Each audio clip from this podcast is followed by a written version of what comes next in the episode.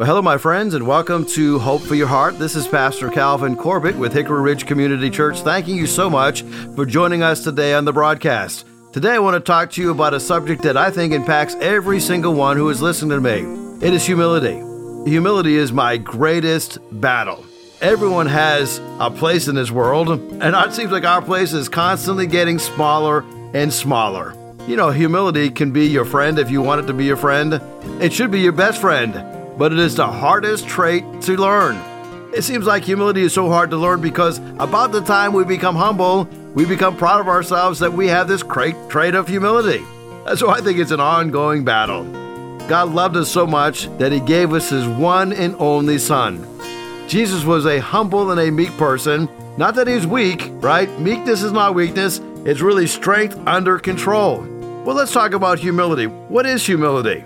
One who has got a character trait of humility is one who is gentle, one who is meek, without any arrogance in any part. Uh, it's not the concealment of my pride, it's actually the elimination of my pride. Now let me repeat that because I think so many times we think, well, if I just suppress my pride, I'll be okay. That's not how you learn humility because that pride will keep seeping up. Uh, it's kind of like going out into your lawn and you see a bunch of dandelions over your lawn. You say, I'm going to take my lawnmower and I'm just going to run over these dandelions. I find out when you do that, they just spread. Uh, you cannot eradicate dandelions by cutting them down. Uh, they must be eradicated at the very root, and that way you get all of that dandelion out of there. Well, when it comes to humility, it's the same exact thing.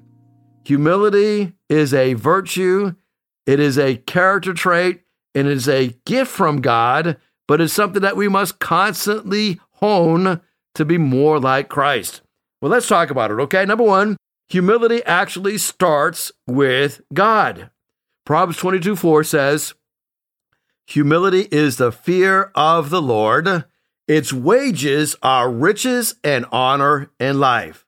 So beginning with fearing of the Lord, reverence of the Lord. Jonathan Edwards called this the nature of true virtue. You know, there's true virtue versus common virtue. Common virtue is that I'm restrained to do certain things because it's for the common good of everyone else. So I, I don't do certain things because I don't want to uh, go against what's best for where I live. That, that's common good, right? Everybody has common good. But Edwards says that true virtue is that I'm changed. I'm not just restrained out of fear, out of pride. You know, I might be a good citizen because I don't want people to think badly of me. That's a common virtue. But true virtue is when pride is dissolved at its very root. And as a result of that, I am changed. You could say it like this. There's a difference between being morally reformed versus being spiritually transformed. A person that is morally reformed is one that's going to follow the rules, right? As a matter of fact, a moralist is one that keeps his life within the lines. He does what is right. He follows the rules of society. And it's that uh, I'm going to be formed by my morality based upon what society says I should do. So I follow the rules. Now, the problem with that is the rules are constantly changing based upon the society I'm living in. Spiritual transformation, however, is much different. Spiritual transformation is when I follow the Savior. I remember many years ago, a woman approached me after church one Sunday. It was the Sunday that I spoke on this very subject, the subject of humility. Now, she was upset with me because she totally disagreed with my message. It wasn't one particular point that she disagreed with. She disagreed with my entire premise of the message. She says, God does not expect anyone to be humble. We should be proud of who we are and how we are made. Now, how would you have responded to that? Now, I got to admit that it took me by surprise, so I asked her if she had ever read Philippians chapter two. She wasn't sure what I was talking about, so I quoted part of Philippians chapter two, where Paul says, verse number one through seven, he says, and we'll look at kind of verse number five as really gets to the crux of the matter, in your relationships with one another, have the same mindset as Christ, who being in very nature of God, did not consider equality with God something to be used to his own advantage. Rather, he made himself nothing by taking on the very nature of a servant, by being made in human likeness. And being found in the appearance of man, he humbled himself, becoming obedient even to death, death on the cross. When I think about pride, pride is the most deadly and evil of all sins because it is the root of all other sins. Pride was what attacked Satan with that original sin when he said, I will make myself like the Most High, Isaiah fourteen fourteen. Now, Jesus had a much different approach. Jesus said, if you're weak, I become weak. He humbled himself, and he said, come unto me, all you who are weak, all you who are heavy laden, and learn of me, and I will make you strong, because I am lowly of heart. You see, meek rhymes with weak, and that's too bad, because they're really not synonymous. So the first thing we must learn when it comes to this matter of meekness is that it begins with God. Number two, it is surrendering everything to him. In John three twenty-seven, it says, a man can receive nothing unless it has been given to him from heaven. In other words, everything that I have has been given to me from heaven. Whether I acknowledge that or not, it's been given to me by God. In Numbers twelve two, it says, Moses was a very humble man, more humble than anyone else on the face of the earth. Jesus said, blessed are the meek, for they shall inherit the earth. Jesus didn't say, blessed are the meek, for they shall be comforted, or they shall be lifted up. That's what we would expect, but that would have fueled our pride. Jesus said, blessed are the meek, for they shall inherit the earth.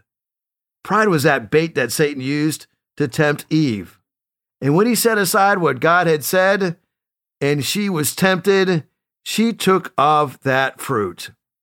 Whenever I sin, I am arrogantly asserting that I know better than God when it comes to what is best for me. We must constantly battle our pride and grow in humility. You know, if you think that you've attained any measure of humility, you've got to be on your guard against being prideful of your humility. There are three battles that we all face: the lust of the flesh, the lust of the eyes, and the pride of life. Let's look at these one at a time. The lust of the flesh. Now, for years, I assumed that sea creatures ate plastic, and that's why plastic should not be put into the ocean. And I thought it was by accident. But I've discovered that sea creatures actually love plastic. It has literally become a junk food to them. Now, this is according to a marine scientist who said plastics may be inherently tasty to these sea creatures, and then they become addicted to plastic. When it comes to the lust of the flesh, we are addicted to the lust of the flesh. How do we overcome the lust of the flesh? We don't overcome it by feeding it. We overcome it by starving it. There's a contrast that may be more obvious when it comes to overcoming the lust of the flesh. According to the New Haven Register, if sand came near the mouths of animals in the sea, they would use these tiny little hairs that cover their bodies to brush them clean. But delicious plastic is of a different matter. Instead of brushing the plastic away, the corals scooped up the plastic toward their mouths with their small little tentacles. Then they grab up the trash. Of course, plankton and coral, they don't have eyes, leaving them with just their tongues to help them figure out whether it is something edible or not. So when an animal tastes something, he's got to make this decision whether to eat it or not to eat it. According to this researcher, plastics in the ocean go beyond merely littering a beautiful landscape. They hurt those who unknowingly consume it. That's what happens when we feed the lust of the flesh. Things that we should be rejecting, we are consuming, and then we become addicted to it.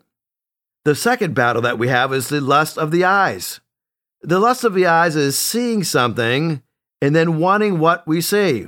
And as a result of looking at something, uh, somebody put it like this: we have this wild unreasonableness, and it's a passion that has gone awry. We've looked at something that we shouldn't look at, and now we want something that we shouldn't have. That's why pornography is such a danger to our society. We look at something that we should not have. The third battle that we have is the pride of life.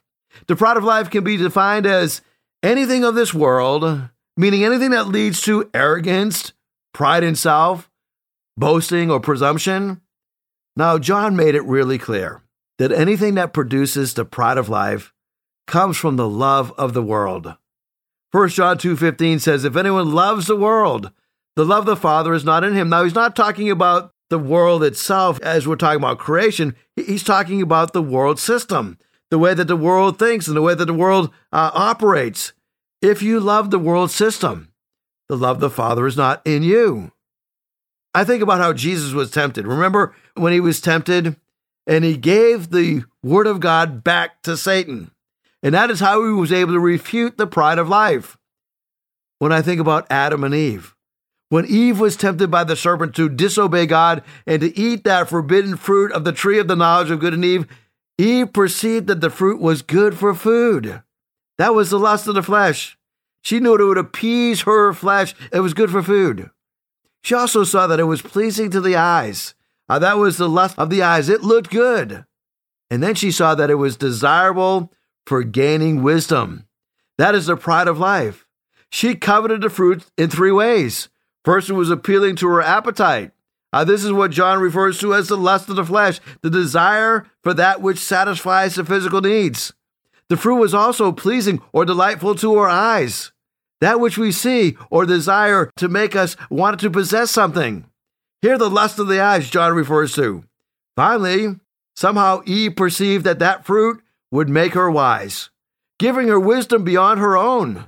You see, part of Satan's lie was eating that fruit would make her like God, knowing good and evil. So John replies, and he says to his disciples, a man can receive nothing unless it has been given to him by the Lord. It's easy to fall into that trap. It's hard to avoid that trap. So John the Baptist says, you must be filled with the Holy Spirit. He was filled with the Holy Spirit when he was still in his mother's womb. So what is humility, and why should I become so humble? When I think about humility, humility is a trap. Humility is surrendering to my lust. But if I'm going to become a humble person, I must realize it starts with God, and I must surrender everything to him. Humility is so important that it's the only way to eternal life. In John six sixty-five, Jesus says, no one can come to me unless it has been granted to him from the Father. Second Samuel twenty-two twenty-eight says, you save the humble, but your eyes on the haughty are there to bring them low. I want you to know that when you are a humble person, that is the first step to receiving eternal life. It's recognizing that I can't bring about eternal life on my own strength. You know, as we look at John the Baptist, for example, John the Baptist was a voice crying out in the wilderness, and they wanted to worship him. John the Baptist emphatically rejects that worship, and he says, I am not the Christ, don't worship me. And then he reminds those who wanted to be followers of Christ, he says, you should follow Christ, the great I am. I am not the Christ, but he is the I am. Now, you may think, well, Uh, there's not much danger of me going down the wrong path thinking that I'm Christ. But when you look at humility or you look at the pride of life, it's not that I'm going to be worrying about becoming like Christ. I'm just worried about being better than somebody else, one up from somebody else.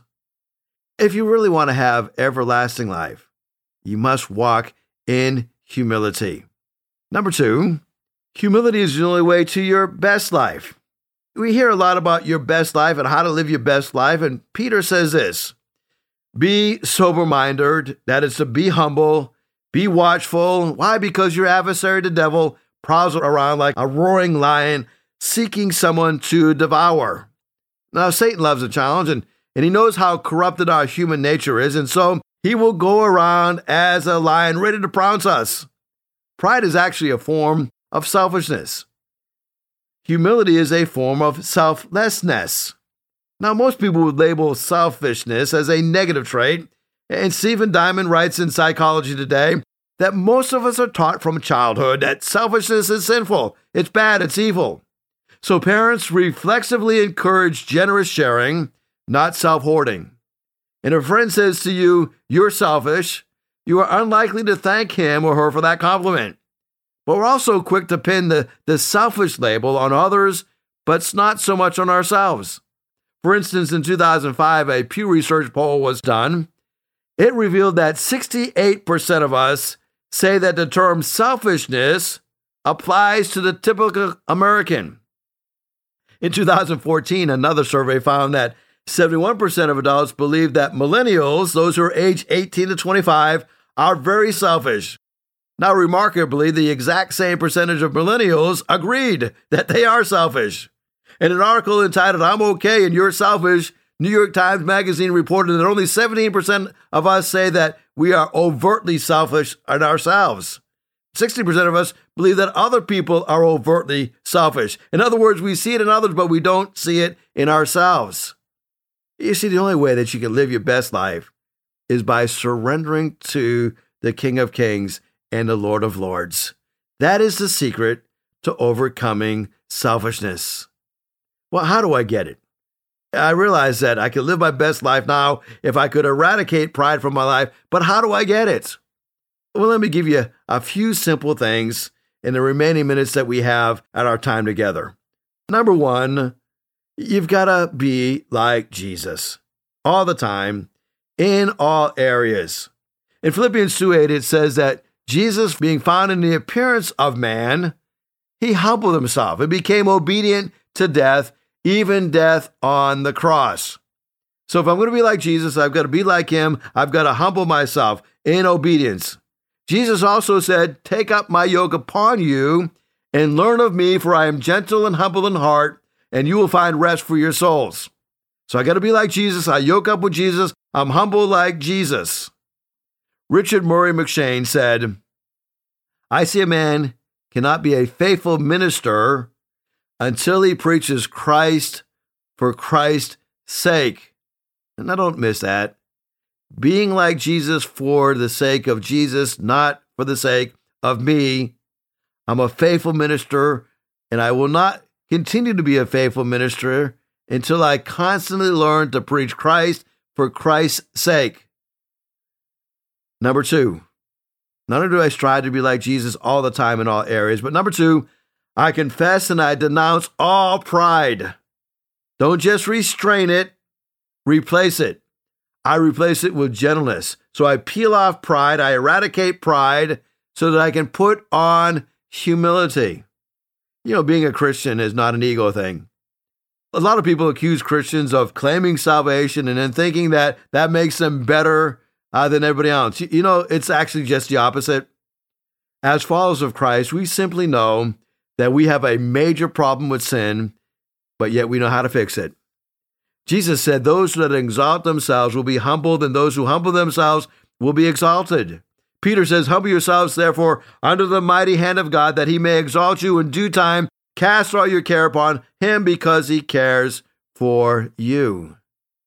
Andrew Murray said, "Humility, the place of entire dependence upon God, is, from the very nature of things, the first duty of highest virtue, of highest character within the creature. It is the root of every virtue. And so pride, or the loss of humility, is the root of every single sin and every evil." Now, I've got to admit, I struggle with pride. When we think about this struggle that we have, I, I want to give you the twelve-step humility challenge, okay? John said that he must increase, John the Baptist, Jesus must increase, but I must decrease. How do I go about this process of decreasing? Because we tend to want to promote ourselves. Uh, sometimes we do it in a subtle way, but we always want to promote ourselves. We want others to think well of us. How do we go through and become a person of humility? Well, let's go through this one step at a time. Number one, I must routinely confess my sin. This must be an ongoing process of my life. It's part of my life. Every day, you got to spend some time confessing of your sin, because we all fall short of the glory of God. Spend some time saying, "Lord, I've messed up, And be very specific about this confession. I had a thought that was dis- was displeasing to God. I, I did something that hurt somebody else. I did an action. And when I routinely confess my sins, I am acknowledging the sins that I have in my life that I should not have done.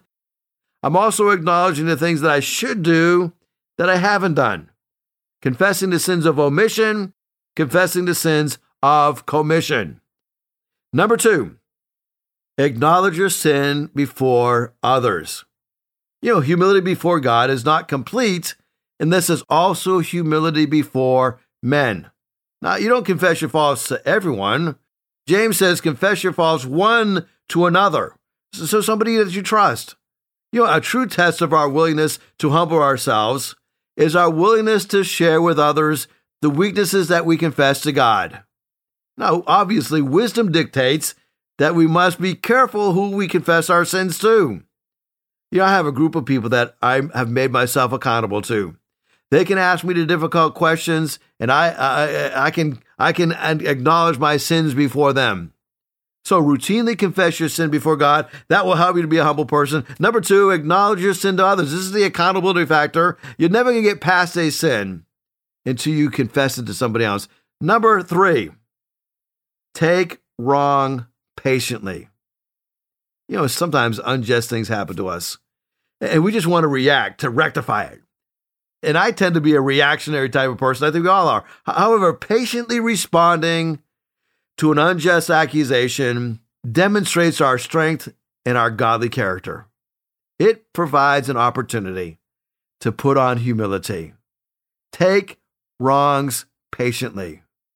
Number three, actively submit to authority, both the good and the bad. You see, we tend to not value submission. Our culture doesn't value submission. Rather, we like to be individuals, right? Uh, we like to have our own authority. As I think about submitting to authority, the good and the bad, it takes humility to do that. First Peter two eighteen reminds us that we're to submit to those who have authority over us. Number five, receive correction and feedback from others graciously. You know, one pastor was noted for his graciousness in receiving any negative feedback or correction that was offered. He would simply say, "Thank you for caring enough to share that with me. I will pray about it and I'll get back to you." Whenever somebody gives you correction, give back feedback graciously. Look for that kernel of truth in what others offer you, even if it comes from a dubious source. Always pray, "Lord, what are you trying to show me through this?" Well, let's review quickly what we've talked about. If you want to learn humility, number one, routinely confess your sin to God. Number two, acknowledge your sin to others. Number three, take wrong patiently. Number four, actively submit to authority, the good and the bad. Number five, receive correction, receive feedback from others graciously. And then number six, now, now this is a tough one right here, accept a lowly place. You know, if you find yourself wanting to sit at the head of the table, wanting others to recognize your contributions, or becoming offended when others are honored or chosen, then pride is your present. Purpose to support others being recognized rather than you. Accept and look for the lowly place. Number seven, purposely associate with people of lower estate than you. Don't always associate with the wealthy and the prosperous. Associate those who are lower than you. Number eight, choose to serve others. Jesus said if you want to be great in God's kingdom, you got to be servant of all. Number nine, be quick to forgive. You know, forgiveness is probably one of the greatest acts of humility that we can do. To forgive is to acknowledge a wrong that has been done to us, and also we release that right of repaying that wrong back. Forgiveness is a denial of self. Forgiveness is not insisting on my own way. It's a tremendous act of humility. And then number ten, cultivate a grateful heart. We are to give thanks in all things. Number eleven, Purpose to speak well of others. Be intentional about not saying negative things about other people, not putting them down, but lifting them up. Speaking well of others edifies them and it builds them up. Make sure, however, that when you do this, you're not doing it as flattery. You're doing it out of a sincere heart. And then number twelve, treat pride as a condition that always necessitates embracing the cross. Well, thank you so much for joining me today. God bless you. If you'd like to hear this broadcast again, you can have a free download at buzzsprout.com backslash one eight nine zero five five seven, or you can listen on Amazon, Spotify, Google Podcast, and Apple Podcast. Hickory Ridge Community Church is located at thirty-three twenty Battlefield Boulevard South in Chesapeake, Virginia. Sunday service times are nine a.m. and ten thirty a.m. We'd love for you to join us.